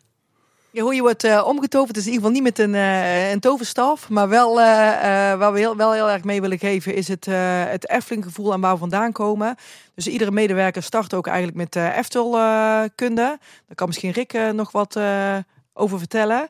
maar het is eigenlijk een, een dagdeel waarin je eigenlijk met een groep nieuwe medewerkers start. En dan zijn er medewerkers uit de operatie als op kantoor. En ik denk echt dat we Eftel kunnen al heel lang hebben. Misschien zelfs wel in jouw tijd. toen noemden ze het nog niet zo Eftelkunde, maar we kregen inderdaad wel een halve dag uh, cursus over wat de Efteling was en wat de geschiedenis was. En uh, ja, klopt. Ja, en dat is er eigenlijk nog steeds. En natuurlijk is dat wel, uh, wordt dat steeds gemoderniseerd, maar nog steeds, dat, dat werkt heel erg goed. Want dan zit je met een groep nieuwe medewerkers uit de hele organisatie. Dus je ziet ook meteen van, hé, hey, ik sta nu bij attracties en die persoon staat bij techniek en die in de horeca dat je echt een hele club bent van uh, gemaleerde mensen. Nog steeds ook altijd, ik weet niet of toen was, een uh, directielid uh, trapte ook af. Mhm. om ook het belang aan te duiden van hey, je gaat aan een nieuwe stap eigenlijk in je carrière beginnen. Of nu als scholier student is of als vaste medewerker. Dus dat is een belangrijk onderdeel van de onboarding. En daarnaast in de onboarding is natuurlijk heel erg belangrijk dat iemand zich welkom voelt. en dus goed wordt opgevangen door een teamlead of een buddy of door, door het team. Uh, en een ander proces is heel erg belangrijk dat iemand zo snel mogelijk ook kwalificaties uh, uh, gaat halen. En dat klinkt heel erg plat, maar uiteindelijk zeggen we wat we hier doen, uh, willen we ook goed doen voor die gast. En dat doen we met kwalificaties. We hebben uh, ruim 400 kwalificaties binnen de Efteling. Er zijn er wel heel erg veel, maar die zijn van basisbediening tot attracties, tot, het, tot de bediening, tot wat je in de merchandise kunt doen. En daar start je eigenlijk mee vanaf dag één met het halen van die kwalificaties. en dan kun je ook eigenlijk blijven doen. Ik hoorde vorige week dat de persoon met de meeste kwalificatie had er geloof ik ruim 40. uh, dus die was eigenlijk multi-inzetbaar. Die werkte in de horeca bij attracties en uh, heel, uh, heel divers. Maar dat is ook een heel belangrijk onderdeel van die onboarding. Dat is zo snel mogelijk eigenlijk ook het, het vak, hoe wij het hier doen bij de Efteling. Omdat we misschien hier toch weer net iets anders doen als ergens anders. dat we ja, zo snel mogelijk bijbrengen. Ja. Rick, jij werkt hier nu al een paar jaar. Zou jij eens kunnen vertellen wat je in die paar jaar aan, aan cursussen en trainingen zo al hebt gedaan? Uh, er zijn er een aantal. Dan moet ik wel zeggen dat ik, uh, ik ben zelf begonnen bij de Milieudienst. Mm. Uh, en later overstap naar attracties. Dus dan ja, heb je natuurlijk weer cursussen die wegvallen of erbij komen. Efteling kunnen natuurlijk om mee te beginnen. wat iedereen dan krijgt. maar toen ik een B-kwalificatie haalde bij Symbolica. Dus dat houdt in dat je bediening mag doen als operator. Dan krijg je ook verplichte cursussen zoals brand en ontruiming. later ook VCA. ja, dat is een belangrijke cursus eigenlijk. Mm ja, VCA is een, een beetje een veiligheidsskills, hè? veilig werken op de werkvloer. Ja. Die is voornamelijk belangrijk als je ook ja, bouwtreinen wil betreden of op bepaalde locaties mag werken, dat soort dingen. Maar BNO is eigenlijk wel een must als jij bepaalde kwalificaties hebt. Brand en ontruimen, is dat een soort BHV-cursus, moet ik dat zo zien? Of? Uh, ja, maar dan krijg je, jij zit met een aantal andere collega's zit je in de ruimte. Met één iemand die uitleg geeft van nou, wat moet je doen, hoe gaat de procedure in, in werking... Uh, je gaat ook in praktijk oefenen, dus het is niet alleen theorie. Uh, en ja, zo ziet die dag er uit dan. En Femke, zijn er zo nog meer trainingen die jullie vaak geven aan, aan medewerkers? We zijn heel erg ons ontwikkelhuis eigenlijk aan het updaten. Om juist niet alleen die functiegerelateerde training, maar veel meer die persoonlijk gerichte trainingen te gaan geven. Want de standaard trainingen, zoals bijvoorbeeld feedback geven of omgaan ehm, met agressie. Uh, hoe kan ik beter samenwerken? Die, die, die hebben we allemaal wel. Maar dat aanbod willen we gewoon heel erg meer gaan uitbreiden. Mhm. Eh, en dan zijn we ook aan het onderzoeken van nou, wat zijn dan de meest passende opleidingen eh, die mensen ook graag willen, willen volgen. Eh, het liefst wil je ook iets gaan ontwikkelen waar een grotere groep eh, mee kan. Zo zijn we ook gestart met e-learning om dat verder te doen, omdat het ook een makkelijke manier van leren is. Maar we geloven er wel nog steeds altijd in dat je ook gewoon op die werkvloer met elkaar leert. De Efteling is denk ik bij fans ook best wel legendarisch vanwege de doorgroeimogelijkheden. Want ja, we kennen allemaal de verhalen van de ontwerper die is begonnen in het park. En eh, ook directieleden die eh, al in het park zijn begonnen. Eh, die cursussen zijn die er ook op gericht om mensen dan die doorgroeimogelijkheden te bieden? Of zijn die echt voor het ondersteunen van de, eh, van de huidige taken die ze hebben? Of moet ik misschien anders stellen? Eh, kun je jezelf binnen de Efteling alvast voorbereiden op doorgroeimogelijkheden die hier intern zijn? Wel, sowieso eh, is er de laatste jaren eh, is juist steeds meer aandacht voor. Zo hebben we bijvoorbeeld ook een loopbaanadviseur binnen HR werkzaam. Eh, omdat we juist ook mensen, en er kunnen grote stappen zijn, maar er kunnen ook horizontale stappen zijn. Ik vind het mooi ook eh, waar ik bijvoorbeeld zeg, ik ben begonnen bij milieu en uiteindelijk eh, ben ik bij attracties. Dus ook een doorgroei. Dus doorgroei hoeft ook niet altijd, denk ik, in de verticale vorm te zijn, maar kan ook horizontaal over verschillende disciplines heen. Omdat we juist zoveel mogelijkheden hebben. En zo'n gesprek bijvoorbeeld met een loopbaanadviseur, die kan jou heel erg helpen om voor jezelf ook duidelijk te krijgen van ja, maar wat wil ik nu? Want dat is natuurlijk ook best wel lastig vaak. Eh, van ja, ik wil wel doorgroeien, maar waarheen en wat precies en waar ligt mijn talent? Kun je dus gesprek met de loopbaanadviseur.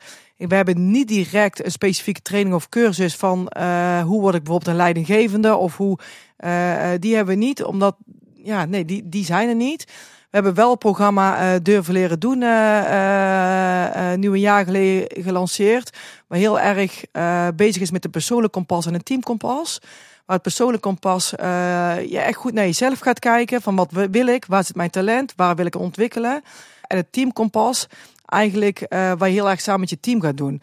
Omdat je ziet binnen een team heb je altijd verschillende spelers zitten. En misschien heb je wel dezelfde functie. Maar kun je net je functie iets verbreden of verleggen. Omdat die ene net wat beter of leuker vindt om in die hoek te werken en die andere daarin. Dus proberen met een persoonlijk kompas daar mensen heel erg goed naar zichzelf gaan kijken en durven kijken. Met ondersteuning eh, waar nodig. En een teamkompas die sterk, de optimale samenstelling te creëren van een team. eh, om ook het werk eh, te verdelen.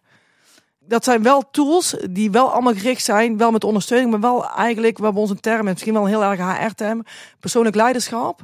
Er zijn heel veel mogelijkheden, maar het begint wel echt bij jezelf. Dus wij kunnen je ondersteunen, we kunnen je helpen, maar je bent wel zelf verantwoordelijk ook voor jouw loopbaan hier. En de voorbeelden zijn er legio van mensen die dus inderdaad horizontaal, verticaal doorgroeien. Dus is, de organisatie ondersteunt het zeker, uh, maar er is dus ja, ik kan niet direct een training van oké, als je nu dus bijvoorbeeld leidinggevende wordt, dan moet je deze cursus volgen en dan ben je volgend jaar leidinggevende. Want zo werkt het Nee, dat is ook mijn ervaring. Ik ben destijds in vijf jaar tijd drie keer doorgegroeid binnen de Efteling, zowel horizontaal als verticaal. En dat was ook vaak een kwestie van gewoon hard werken, jezelf be uh, bewijzen, uh, een stukje geluk, een stukje toeval. Uh, ik weet wel destijds, als je, als je werd aangenomen in het park, dan werd je eigenlijk een beetje toegewezen aan een bepaalde attractie of een bepaald horecapunt. Dat waren toen nog superrijken. Maar toen was het zo, als je dan een jaar na tevredenheid had gewerkt, dan mocht je daarna een verzoek indienen om op een andere attractie te gaan staan of in een ander rijk te gaan werken. Is dat nog zo dat je daarin na een jaar de eigen keuze hebt? Maar als je begint eigenlijk, uh, uh, als je bij ons binnenkomt, op een afdeling of op een attractie, zeg maar.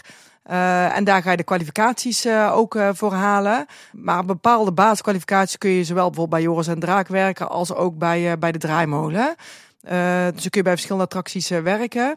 Uh, het ligt dus ook heel erg hoeveel kwalificaties je haalt, hoeveel je van het park gaat zien. Want als je kwalificatie kun je zelf gaan halen als je die wil gaan halen en je overleggen met je teamlid, dan kun je die ook gaan halen. En dan kunnen ze ook naar een andere attractie toe gaan. Het meest populair zijn nog steeds altijd attracties. Dus je ziet nog steeds altijd de meeste doorgroeien, bijvoorbeeld van Milieudienst of van horeca naar attracties toe. En die mogelijkheden zijn er zeker, maar het is niet dat dat een vast patroon is. Uh, of dat ik merk dat die behoefte er op die manier er is. Het is wel echt aan jezelf, zeg maar, om in gesprek te blijven met je teamlead en die kwalificaties zorgen dat je die haalt om breder inzetbaar uh, te worden. En wij merken vanuit HR-perspectief dat het ook steeds belangrijker is dat mensen eigenlijk juist gaan roleren. Waar je heel erg ziet, zeker mensen die langer in dienst zijn, best wel honkvast zijn. Eh, zouden wij ook graag stimuleren dat mensen uh, wat minder honkvast worden en wat breder uh, gaan werken. Maar er zit natuurlijk altijd, enerzijds is dat heel erg leuk, want je leert nieuwe mensen kennen, nieuwe dingen leren. En anderzijds is dat soms ook niet zo leuk, want je hebt juist zo'n fijn team. Want dat is ook een van de belangrijkste kenmerken waarom mensen lang bij de Efteling werken. Omdat het vaak zo'n heel fijn team is waar je in werkt. Het is gezellig. Ja, het is kei gezellig.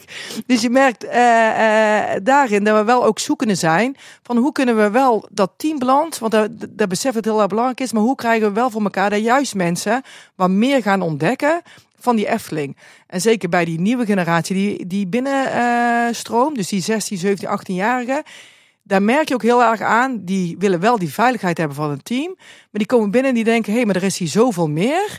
En als ik nou steeds hier sta, dan zie ik er allemaal niet wat er nog meer is. Help mij daarbij hoe ik daar ga ontdekken.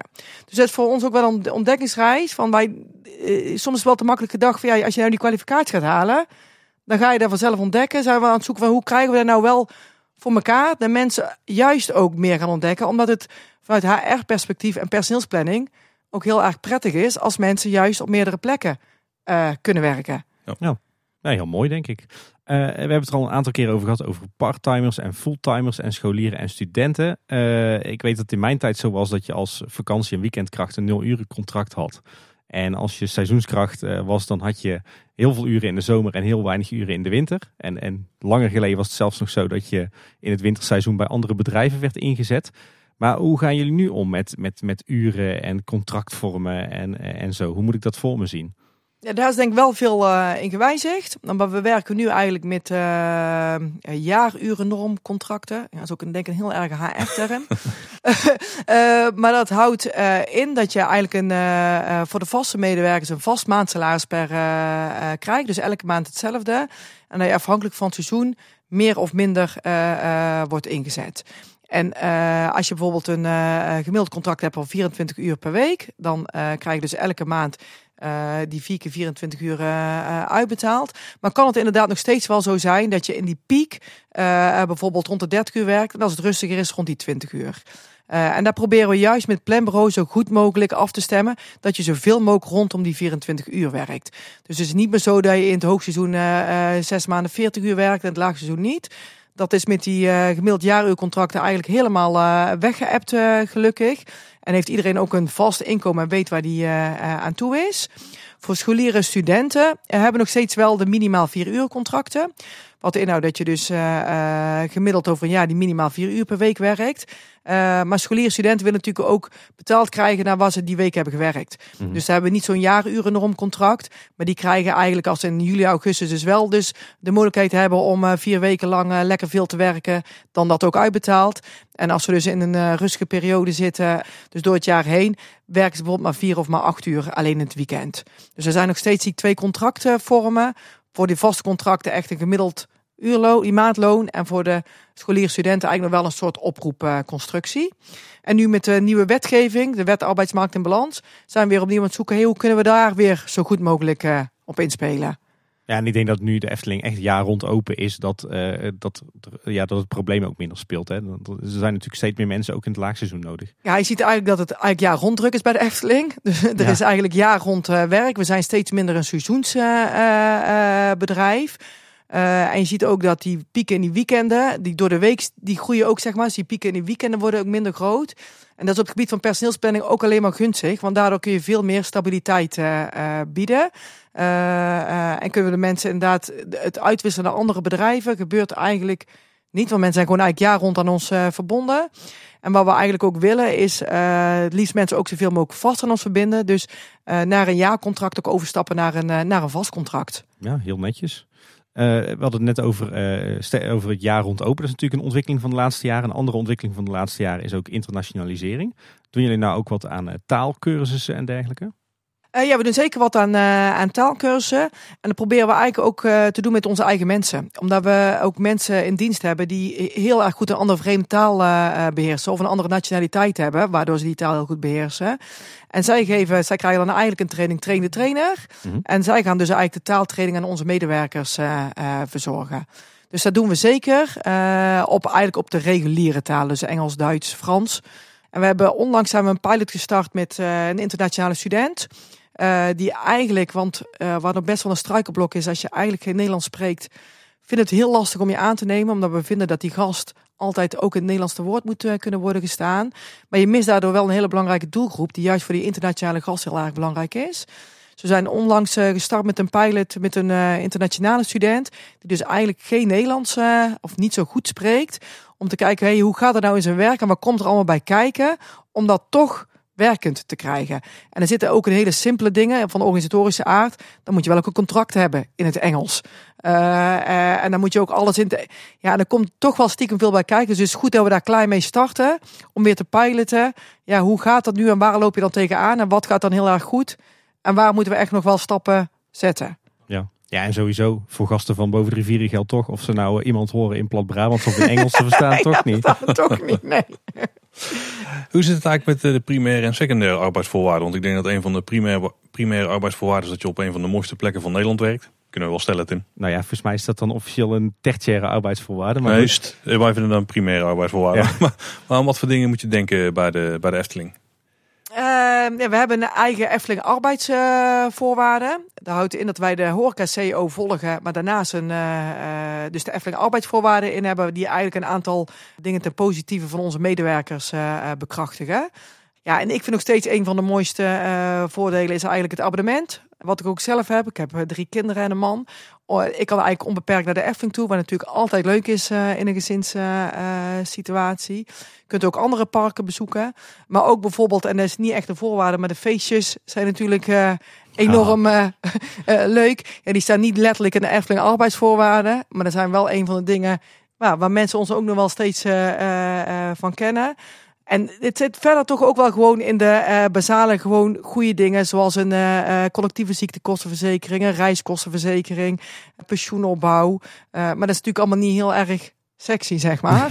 het zit er meer toch in, denk ik, in, in dat bezoeken van die Efteling, het andere parken, de feestjes. Uh, en ook wel nog steeds, denk ik, die unieke werkplek. Ja, nou, ik wil er toch even wat, wat, dieper op induiken. Want iets wat je veel hoort, en ook in het verleden veel hoorde, is eigenlijk twee dingen. Uh, stel je werkt op kantoor, uh, dan verdien je bij de Efteling altijd minder dan in eenzelfde functie in het bedrijfsleven.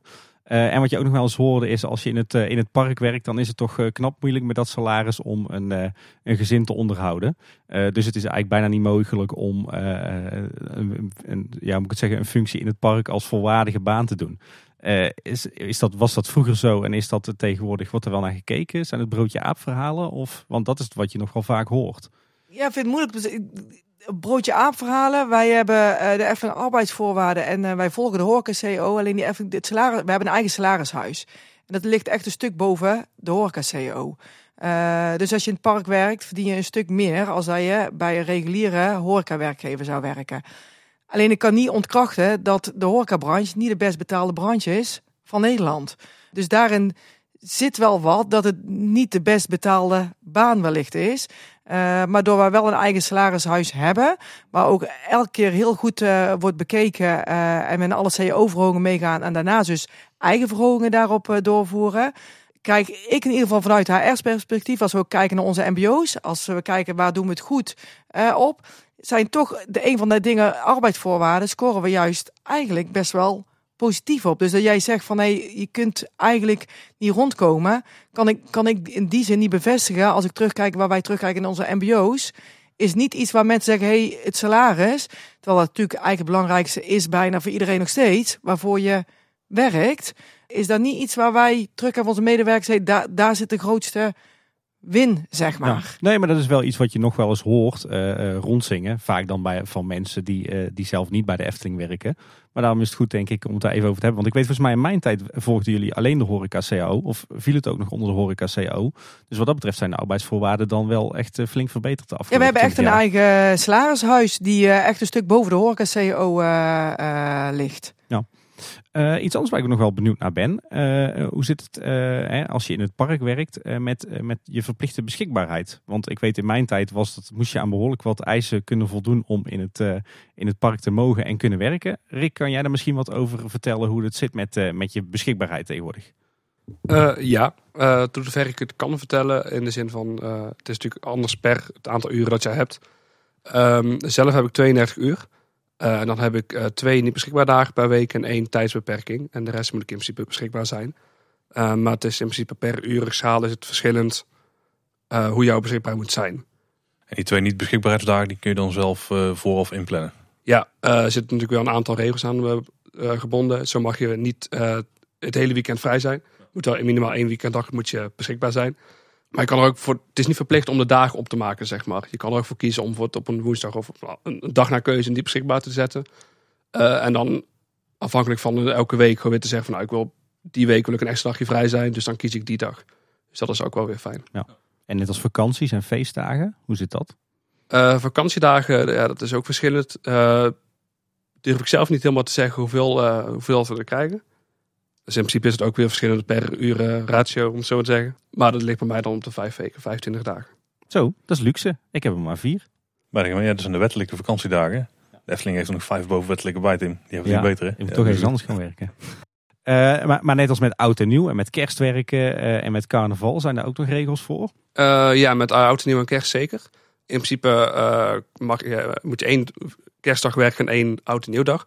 Of je mag twee kerstdagen werken, met oud en nieuw vrij. Of oud en nieuw werken, ben je met kerst vrij.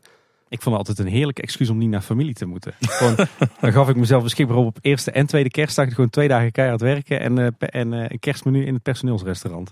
Hebben jullie dat ook nog steeds? Ja, zeker weten, ja. Kijk. Hey, eh, we blijven bij jou, Rick, want ik wel ben, ben wel benieuwd. We hadden het net over die secundaire arbeidsvoorwaarden. Maar voor jou als, als medewerker, wat zijn voor jou nou de, die voordeeltjes van werken bij de Efteling waar je heel blij van wordt? Ja, natuurlijk gratis park in mogen. Eh, en de personeelsfeesten natuurlijk. Dat zijn toch wel de dingen waar je heel blij van wordt. Ja, ja, in mijn tijd waren die personeelsfeesten echt wel de, de hoogtepunten van het jaar. Eh, ik heb er ook mijn vrouw en mijn kinderen aan te danken, zullen we maar zeggen. Eh, wat, wat, voor, wat voor feesten hebben jullie zo al op jaarbasis dan? Nou, elk jaar terugkomend carnaval. Dat is persoonlijk wel het beste feest van de Efteling. Ja, dat was toen Sodom en Gomorra, maar dat... De kick-off hebben we ook elk jaar. Ja, ze hadden dit jaar eh, voor ook weer een kick-off eh, hadden we de Trots. Het was een eh, spelshow, twee teams tegen elkaar. Team Blauw en Team Rood uit mijn hoofd. Met een gastoptreden van Duncan. Dat was ook wel leuk. Dat had niemand verwacht natuurlijk. nee. En Jamai, die presenteerde het. Dus dat zijn ook wel de leuke dingen. Hadden we een paar jaar geleden hadden we ook de toppers. Dat was ook wel weer een, een mooi feestje. Ja, tegenwoordig doen ze het wel slim, want het is in het IJspaleis, toch? Dat bestaat dan nog en dan eh, is daar eh, het evenement en dan wordt hij daarna afgebroken. Ja, met de toppers was wel een ijspleis inderdaad. Alleen het afgelopen feest was gewoon het Efteling Theater. Ah, oké, oké. Dus daar staan de tribunes wel heel mooi met Caro natuurlijk. Dus als je team 1 staat aan de ene tribune en team 2 op de andere. Ik weet mij ook nog wel te herinneren dat die feesten altijd super de luxe waren. Ja, met DJ's en onbeperkt eten en drinken. En eh, ja, dat deed het echt vol. Een hoop eten en drinken dus, maar wordt er ook nog gesport hier bij de Efteling? Ja, op onze eh, ja, personeelswebsite eh staan er nu en dan eh, staan er als berichten dat ze mensen zoeken voor zaalvoetbal, eh bootcamps. Maar ook andere dingen waar je voor aan kan melden. Dus er wordt wel gestimuleerd om eh, te gaan sporten of met Efteling samen sporten. Ja, het sporthuis, dat, eh, zo wordt het genoemd. Eh, zo eh, wordt dus ook gestimuleerd om te fietsen. Eh, we hebben een fietsapp. Eh, daar kan je punten sparen en met die punten kan je dus leuke dingen kopen. Dus eh, het maakt fietsen ook wel weer een stuk leuker.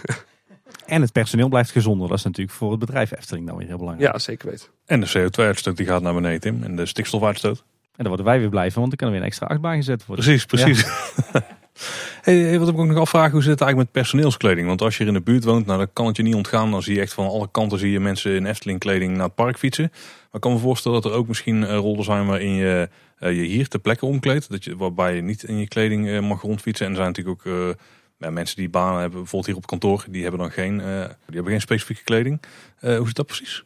In principe bij je op sommige afdelingen eh, mag je zelf kiezen waar je omkleedt, dus thuis of op het werk. Ehm, maar bij afdelingen bijvoorbeeld eh, horeca, als, als je kok bent, als ik het goed aan mijn hoofd zeg, daar moet je echt op het werk omkleden. Valt natuurlijk ook met hygiëne te maken heeft. En eh, in de zomer dan hebben jullie eh, andere mogelijkheden om je te kleden in de winter. Eh dat bepaal je dan zelf. Dat mag je thuis doen.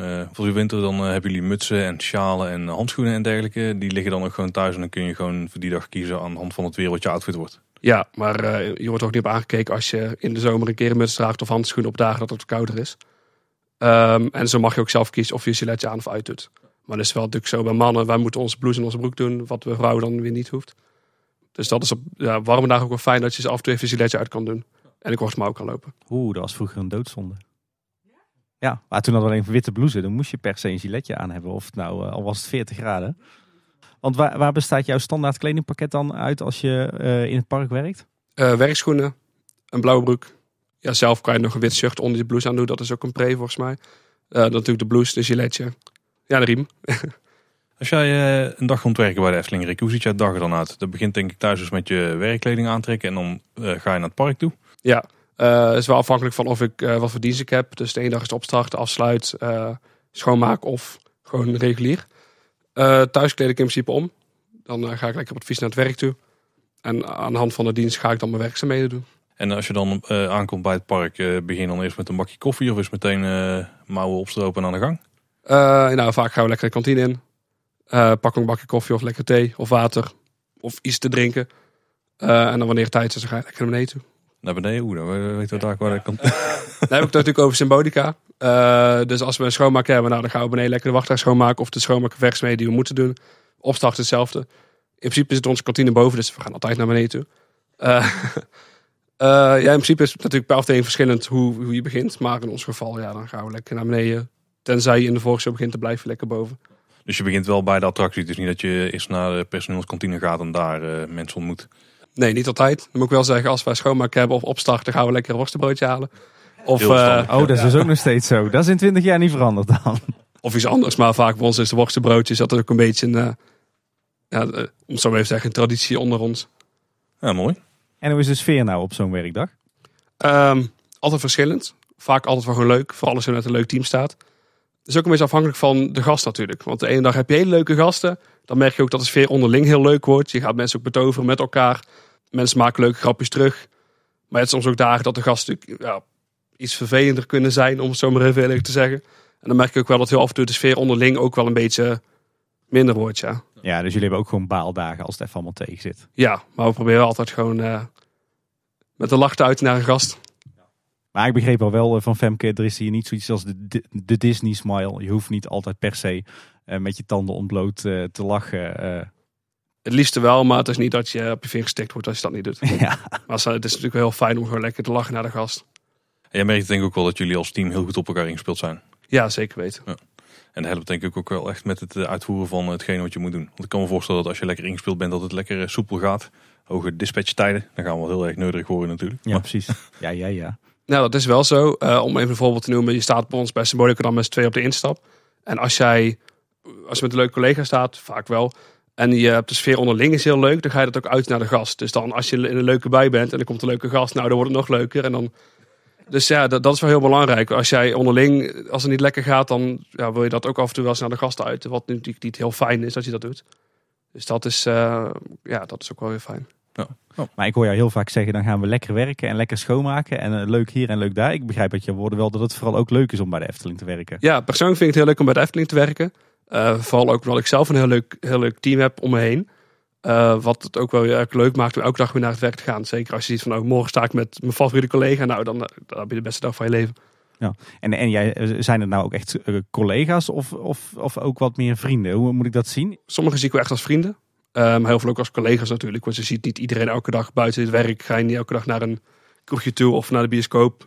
Sommigen doen dat wel, maar dat heb ik niet bij iedereen. Maar dat gebeurt dus wel. Dus het gaat wel verder bij de Efteling werken dan je collega's op het werk zien en daarna klaar naar huis. Ja, dat. Dus uh, ja, soms dan willen we wel zeggen van nou, we gaan met z'n allen even wat drinken na, de, na het werk of buiten werktijd om. Dus dat is ook wel leuk, dat je elkaar ook gewoon als vrienden kan gaan zien. En, en net als in mijn tijd, weekendjes weg met elkaar, op vakantie met elkaar, feestjes, carnaval. is dat ook nog steeds dat, dat collega's onderling zoveel ondernemen? Ja, zeker weten, ja. Ja, dat is toch wel uniek denk ik hoor. Want ik ben dat daarna bij al die werkgevers die ik daarna heb gehad, nooit meer tegengekomen. Ja, de een die plant wel eens een lekker dagje, weekendje Disney met onder elkaar. Of wij gaan binnenkort voor bij de groep in Europa Park toe. Dus dat soort dingen zijn, gebeuren nog wel eens, ja. Ja, dus aan het eind van het jaar dan speel je ongeveer kiet. Dan ongeveer wat je bij de Efteling verdient. Dat heb je ook weer uitgegeven. ja, ja, ja, dat is zelf bij personeelsfeest hier. Dan, ja. uh, wat, wat je uitbetaald krijgt, dat verdient Efteling ook weer terug. Dus, ja. ja, dat was bij mij toen de tijd ook, ja. Waar, waar ik zelf nog wel benieuwd naar ben, uh, Rick, uh, we, we, begrepen al dat je je rooster van het planbureau krijgt. Maar heb je nou een beetje afwisseling voor je gevoel in diensten en in werkplekken? Of? ja, zeker weten. qua werkplekken is het natuurlijk afhankelijk van welke kwalificaties je hebt. Want wij kunnen diensten van elkaar overnemen. Op het prikbord heet dat. Uh, dus als er diensten zijn die niet gekwalificeerd zijn, dan zie je die op het prikbord. Of diensten waar jij voor gekwalificeerd bent. Mhm. Dus zo kan je uh, op andere afdelingen staan. Dus zelf word ik vaak op symboliek ingepland dat ik een draaier ben. Dus dan ben je vaak nodig. Maar als ik op prikbord in dienst staan bij bijvoorbeeld een milieudienst of Joris en een Draak of een horeca, kan ik die overnemen en op die manier ook op andere afdelingen staan. Oh, leuk joh. Ja. Oh, mooi. Hey, en eh, we hebben het allemaal over wat er allemaal zo leuk en zo goed is aan werken bij de Efteling. Maar zijn er nou ook eh, kanten waarvan je zegt van nou, daar ben ik niet zo gecharmeerd van. Dat, eh, dat zijn de minder leuke kanten van werken bij de Efteling? Dat is een goeie. Tuurlijk zijn ze er wel, dat heb je op elke werkplek wel. Maar ik moet eerlijk zeggen dat ik even niet 1, 2, 3 opkom eigenlijk. Nou, dat is weer een goed teken. Je hebt overal wel eens een maler, Tim. Ja, ja, ik moet uit eigen ervaring wel zeggen dat ik die in de Efteling toch een stuk minder had dan bij andere werkgevers. Dus dat scheelt ook, ja. Dan moet ik wel dat zeggen dat positief. eh, als je voor naar weersomstandigheden kijkt, sneeuw, dan ben ik al op mijn gezicht gevallen dat ik de straat uit ben. Ja. Maar dan kom je bij de Efteling aan met blauwe plekken en dan zie je toch alweer dat het toch wel weer waard was om de Efteling weer in de vroege ochtend in de sneeuw te zien. Eh, ja, zeker. Ja. Maar in regen natuurlijk. Het maakt me niet uit om in, naar huis te fietsen met regen, maar als ik onderweg naar de Efteling regen heb en ik kom hier verzopen aan, dan... eh, Ja, dat is niks nee. ja, we hadden het net heel erg in het begin er al even over. Ehm, iedereen is natuurlijk, eh, het- als het allemaal goed gaat, dan is iedereen eh, ja, blij en tevreden. En dan kan je werkgever eh, denk ik weinig fout doen. Maar er ook eh, momenten dat het ook in je sociale leven of gewoon eh, persoonlijk niet zo goed gaat. Misschien meer een vraag richting Femco. Wat voor dingen doet de Efteling als je bijvoorbeeld ziek bent, langdurig ziek? ehm, als er in je persoonlijke situatie tegen zit, is de Efteling er dan voor je? Ja, we werken nu sinds drie jaar hebben we dus een verzuimcoördinator en is het precies dus ook voor zo'n situaties. Eh, belangrijk is wel met een zieke medewerker, wat de reden dan ook is, dat hij juist heel goed in contact is met zijn leidinggevende, want die kent die persoon ook het beste, dus die kan ook het beste aanvoelen van hé, wat heeft hij dan nu nodig van ons als eh, werkgever. Ze is nog eigenlijk wel een 1-2'tje met die werkgever, maar we hebben een verzuimcoördinator die daar heel erg in kan adviseren en meedenken. Want het kan bij iedereen wel eens eh, eh, tegenzitten. En dan moet je er ook zijn als, eh, als werkgever. Ehm, en we hebben nauw samenwerking natuurlijk met de, met de Arbo-dienst, die ons daar ook in adviseert en helpt. Eh, en ook omdat natuurlijk de klachten ook heel erg aan het veranderen zijn. eh, van de lichamelijke klacht, dat ook mensen psychische klachten eh, in combinatie met de privé-situatie. Eh, ja, hoe ga je daar het beste mee om? Ehm, dus we stimuleren of ehm, faciliteren de eh, leidinggever ook met trainingen. Eh, die zitten bijvoorbeeld in het ontwikkelhuis en in het eh, standaard leiderschapsprogramma. Dat je ook trainingen volgt over hoe om te gaan met zieke medewerkers. En wat doe je dus juist wel en wat doe je juist niet. En het zit veel vaker op die zachte kant eh, als op die harde kant. Want wat er natuurlijk eh, momenteel hot issue is, is eh, de balans werken en privé. Hoe, eh, hoe is de Efteling daarmee bezig als werkgever? Ja, ik denk wel dat we daar eh, eh, mee bezig zijn. En toen de stap eh, met het uh, eh daar ook wel een stap in, in hebben gemaakt. En die werk-privébalans zit natuurlijk heel erg ook een stuk in die beschikbaarheidsregels. waar jij Ja. zelf al zei dat je als je 32 uur werkt, dat je vijf dagen beschikbaar ook moet zijn voor de Efteling. Ehm, en daar zijn we ons bewust van, van hey, daar is best wel een aanslag op iemand zijn privéleven. Dus hoe kunnen we daar ook eh, eh, eh, goed mee omgaan? Dat is wel bijvoorbeeld ook met eh, eh, wat we hebben aangepast. Was eerst moest je eh, meer beschikbaar zijn. En dat is, die beschikbaarheidsregels worden steeds wel ten positieve van de werknemer aangepast. En wat we willen proberen in die eh, werk-privé-balans is met een eh, pilot waar we zijn mee gestart met co-planning. Eh, waar we in eh, we aan het experimenteren zijn. Als die medewerker nou zelf zijn rooster mag bepalen, wat gaat, dat, eh, wat gaat er dan gebeuren? Oké, interessant. Ja. Als we het toch een beetje over de, zeg maar, de, zachte kant van, van het werken bij de Efteling hebben. heb je, kan jij een beetje een beeld schetsen, Femke, van wat is hier nou een beetje de, de arbeidsethos, de sfeer op de werkvloer? Wat, wat is hoe is dat in de Efteling? Eh, nou, ik kan het hier wel beter ook natuurlijk ook voor, kan, eh, voor kantoor schetsen als ik naar mezelf eh, eh, kijk. Ehm, de sfeer is heel erg ehm, informeel en gemoedelijk. Dus, en ligt ook al het pand waar je in binnenkomt, is geen standaard kantoorpand. maar daar voel je nog steeds die Efteling sfeer. En daar merk je alles hier binnenkomt maar eigenlijk de hele dag door. Iedereen eh, staat wel open eh, eh, om elkaar te helpen voor een praatje. Dus die sfeer is heel gemoedelijk. Maar waarin je wel merkt hoe groter je wordt. en je ook een professionele organisatie bent. Waardoor die gezelligheid en die gemoedelijkheid ook wel eens lastig is. Want als je het altijd gezellig en leuk met elkaar hebt, is het ook lastig om iemand aan te spreken als er iets gebeurt waar eigenlijk niet zo oké wordt. En dan merk je wel, denk ik, dat vinden we soms allemaal best wel lastig uh, met, met elkaar. En uh, dat we ook allemaal mensen zijn die heel erg graag samenwerken en iets willen betekenen en het goed willen doen. Dus je ziet hier ook wel, waar we een beetje van af willen, is niet te veel overleggen, maar soms ook gewoon knopen durven doorhakken. en niet iedereen hoeft er iets van te vinden. uh, want daardoor maakt het dat sommige dingen hier heel erg, toen je net vroeg, was ze minder leuk, is bijvoorbeeld soms de traagheid. Uh, omdat we, als we het hier doen, willen we het echt enorm goed doen. Uh, maar enorm goed kost ook tijd. en dan merk je soms wel, je denkt, ja, ik wil eigenlijk door. Maar ja, dat, dat lukt niet helemaal. Hm, dat is in twintig jaar tijd nog niet veranderd dan. nou, ik denk wel, uh, uh, kijk maar eens achter je staat bijvoorbeeld, uh, zou deze vergaderingen minder tijd kunnen? We hebben overal bijvoorbeeld allemaal ludieke spreuken hangen. we proberen daar wel ook met z'n allen alert op te zijn. Ook vergaderingen inplannen van drie kwartier in plaats van een uur. Omdat je hier ook merkt als je van de ene locatie naar de andere locatie moet. Het is nog steeds zo als je hier een vergadering hebt op Raaflijn en dan bijvoorbeeld in het stuurhuis. Ja, is toch tien minuten door het park lopen. Maar ja, daar denken we vaak niet bij na. Dus dat betekent dat je eigenlijk gewoon tien minuten laat komt bij de volgende vergadering. Dat is eigenlijk natuurlijk niet de bedoeling. Ja, en tien minuten tot het park lopen is natuurlijk wel echt een straf. Ja, is een enorme straf. nee, dus, eh, dus er zit uh, uh, die balans daarin zoeken. ja, dat is soms lastig. En dat maakt het enerzijds dus heel erg leuk. En anderzijds soms denk je, ja, dat maakt het ook wel soms lastig. Ja, een bijzondere werkgever toch? Ja, zonder meer. Zijn er nog meer uh, ontwikkelingen waar jullie mee bezig zijn op HR-gebied uh, die bij jou op de rol staan voor de komende tijd? Ja, bij ons op de afdeling zijn we eigenlijk altijd bezig met uh, de toekomst en wat gaat die ons brengen.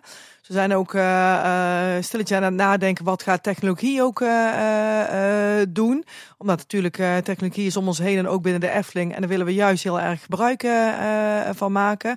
Ehm, maar zitten daar bijvoorbeeld dan ook verschuivingen in, in functies? En gaan functies daardoor uh, veranderen? En hoe dan? En hoe kunnen we daarop inspelen? Uh, er zijn dingen waar we mee bezig zijn. Maar anderzijds ook met uh, personeelsplanning.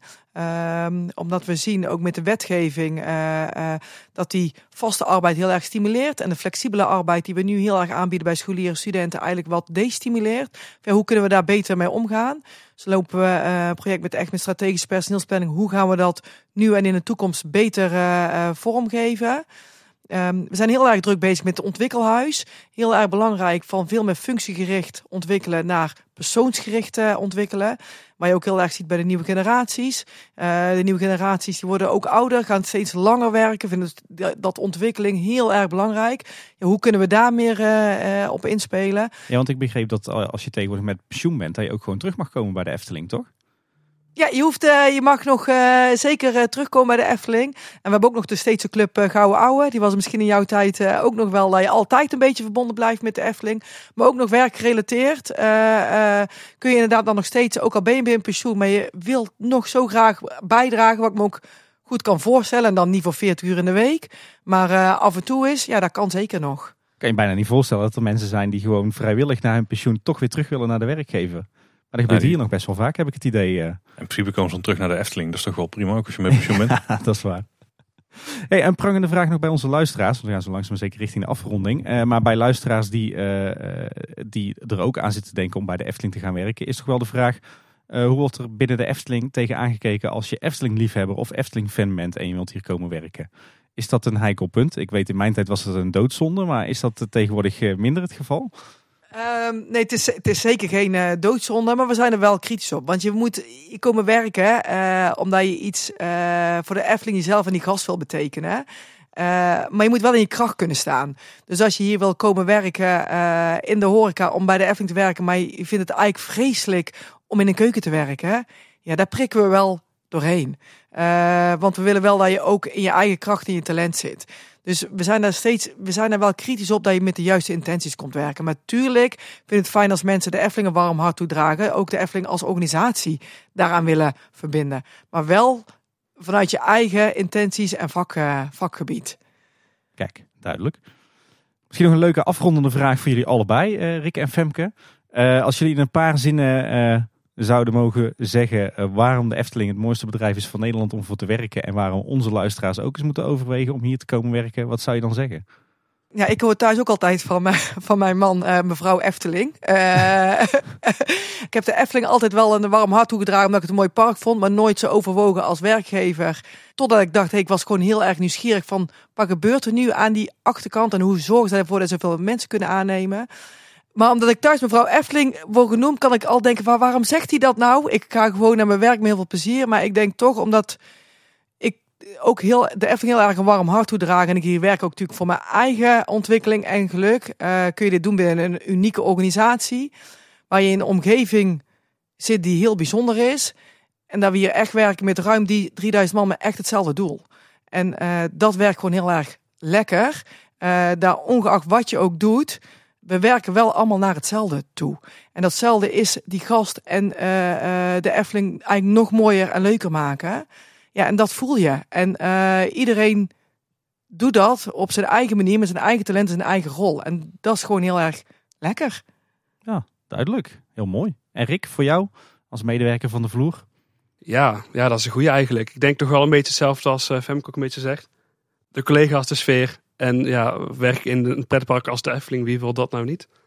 Nou, ik denk dat dat mooie woorden zijn om eh, mee af te sluiten, toch? Nou, nu zijn mensen dus helemaal warm geworden om bij de Efteling te komen werken, mochten ze het niet hebben overwogen. Uh, maar stel je wil een baan zoeken binnen de Efteling, was dan de plek waar je het beste kunt beginnen? Nou, sowieso bij, door Kleine Boodschap te luisteren, want dan hoor je iedere twee weken de meest uh, nieuwe vacatures voorbij komen. Daar komen er wel een aantal voorbij, ja. Dat is natuurlijk alleen maar goed dat daar de vacatures voorbij komen. Maar het is heel, eigenlijk heel simpel. Je gaat uh, naar www.efteling slash werken. En dan ga je naar de vacaturesite en dan zie je alle openstaande vacatures. En uh, mocht er nou dan even net geen vacature bij staan waar je denkt van hé, maar dat is waar ik aan bij kan dragen, dan maak je een jobalert aan. En dan krijg je wekelijks gewoon alle vacatures die dan wel mogelijk in jouw vakgebied zijn in je mail. Dus eigenlijk heel simpel, www.efteling.com slash werken. En welke mensen heb je nu echt hard nodig? Doe een oproepje. We hebben nu echt hard mensen nodig voor in de horeca. Dat is toch wel echt het meeste uh, uh, waar we nu. En dat is heel divers. Van keuken, bediening, bar, bij onze hotels, resorts. Uh, tot in de fast service, casual. In alle vakgebieden van de horeca ben je bij ons welkom. Nou, Femke en Rick, jullie beiden bedankt voor jullie bijdrage. Ik denk dat mensen heel veel hebben geleerd over werken bij de Efteling. En ook hoe het, het mensen werven aan, hoe dat er aan toe gaat. Ik ben ook weer wel wijs geworden, Tim. Ja, bij jou begint het ook te prikkelen, hè, zie ik. ja, ja, daar moet ik nog eens even heel goed gaan overleggen hoe ik dat dan ga fixen. Efteling Kids Radio, ja, dat komt wel goed. Um, ik, ik hou hem in mijn achterhoofd. Nou, mocht je nog uh, vragen hebben, dan uh, kun je die altijd naar ons toesturen. Dan kunnen wij ze misschien weer doorspelen. Um, dat kun je doen via @kboodschap op Twitter. Dat is de allersnelste, makkelijkste manier, denk ik. Ja, we zijn ook te bereiken via Facebook en Instagram als Kleine Boodschap. En onze website is natuurlijk kleineboodschap.com. En daar vind je een contactformulier. Ja, mailen kan ook altijd. Kun je ook uh, audiovragen naartoe sturen via je voice memo recorder of zo. Die kun je dan gewoon mailen naar info.kleineboodschap.com. Ja, en uh, we kunnen ons zomaar voorstellen dat er naar aanleiding van deze aflevering nog heel veel vragen zijn over werken bij de Efteling uh, die wij niet hebben bedacht. Bijvoorbeeld omdat ik zelf hier al gewerkt heb, dus al veel denk te weten. maar mocht je nou vragen hebben, stuur ze ons gerust toe. En als we heel veel vragen binnenkrijgen, dan kunnen we misschien wel eens overwegen om een soort vraag- en antwoord aflevering over werken bij de Efteling te maken. Absoluut. Dat was in ieder geval even deze week. Bedankt voor het luisteren. Tot de volgende keer en houdoe. Houdoe. Houdoe. Houdoe.